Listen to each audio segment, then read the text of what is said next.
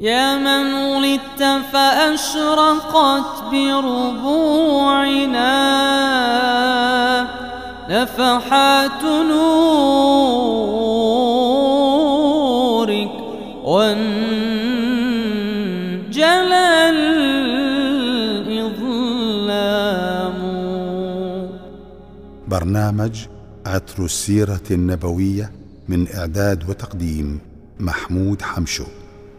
الحلقة السادسة عشر بعثة النبي صلى الله عليه وسلم. قال ابن إسحاق لما بلغ رسول الله صلى الله عليه وسلم أربعين سنة بعثه الله رحمة للعالمين وكافة للناس أجمعين. وكان الله قد أخذ له الميثاق على كل نبي بعثه قبله بالإيمان به والتصديق له. والنصر على من خالفه وأن يؤدوا ذلك إلى كل من آمن به منهم وصدقهم فهم وأممهم من جملة أمته. وقد كانت بعثته صلى الله عليه وسلم رحمة حتى للكفار بتأخير العذاب عنهم. قال الله تعالى وما أرسلناك إلا رحمة للعالمين. وكان رسول الله صلى الله عليه وسلم يجاور في حراء في كل سنة شهرا وذلك مما تتحنث فيه قريش في الجاهلية. فأول من تحنث فيه من قريش جده عبد المطلب. كان إذا دخل شهر رمضان صعد حراء وأطعم المساكين. ثم تبعه على ذلك عدد من قريش كورقة بن نوفل وأبي أمية ابن المغيرة. وبعد ذلك حبب للنبي صلى الله عليه وسلم الخلوة فلم يكن شيء أحب إليه من أن يخلو وحده وكان يخلو بغار حراء. فكان يتحنث الليالي ذوات العدد فتارة كان ثلاث ليال وتارة سبع ليال وتارة شهرا. وقد أشار صاحب الهمزية إلى ذلك بقوله ألف النسك والعبادة والخلوة طفلا وهكذا النجباء. وإذا حلت الهداية قلبا نشطت في العبادة الأعضاء. ثم كان صلى الله عليه وسلم إذا مكث تلك الليالي وقد فرغ زاده يرجع إلى خديجة رضي الله عنها فيتزود لمثلها وكانت زوادته الكعك والزيت. حتى فجاءه الحق وهو في غار حراء. قال صلى الله عليه وسلم فجاءني جبريل وأنا نائم فقال اقرأ. فقلت ما أقرأ؟ فغطني حتى ظننت أنه الموت ثم أرسلني فقال اقرأ.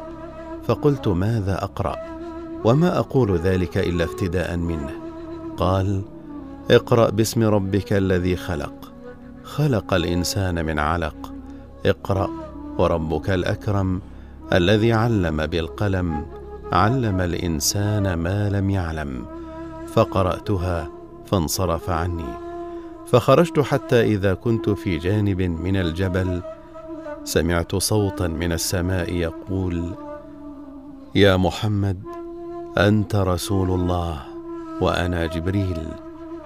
فوقفت أنظر إليه فإذا جبريل على صورة رجل صاف قدميه واضعا إحدى رجليه على الأخرى في أفق السماء يقول يا محمد أنت رسول الله وأنا جبريل. فوقفت أنظر وما أتقدم وما أتأخر. وجعلت أصرف وجهي عنه في آفاق السماء فلا أنظر في ناحية منها إلا رأيته كذلك. فما زلت واقفا ما أتقدم أمامي وما أرجع ورائي. حتى بعثت خديجة رسلها في طلبي فبلغوا مكة ورجعوا إليها وأنا واقف في مكان ذلك. ثم انصرف عني وانصرفت راجعا إلى أهلي حتى أتيت خديجة فجلست إلى فخذها مستندا إليها فقالت يا أبا القاسم أين كنت؟ فوالله لقد بعثت رسلي في طلبك فبلغوا مكة ورجعوا فحدثتها بالذي رأيت. أي من سماع الصوت ورؤية جبريل وقوله يا محمد أنت رسول الله. فقالت خديجة أبشر يا ابن عمي واثبت فوالذي نفسي بيده إني لأرجو أن تكون نبي هذه الأمة. ثم قامت فجمعت عليها ثيابها ثم انطلقت إلى ورقة ابن نوفل فأخبرته بما أخبرها به رسول الله صلى الله عليه وسلم. فقال ورقة قدوس قدوس والذي نفسي بيده لئن كنت صدقت يا خديجة لقد جاءه الناموس الأكبر الذي يأتي موسى الذي هو جبريل وإنه لنبي هذه الأمة فقولي له يثبت. صلى الله وسلم وبارك عليك يا سيدي يا رسول الله وعلى آلك وأصحابك أجمعين. برنامج عطر السيرة النبوية من إعداد وتقديم محمود حمشو.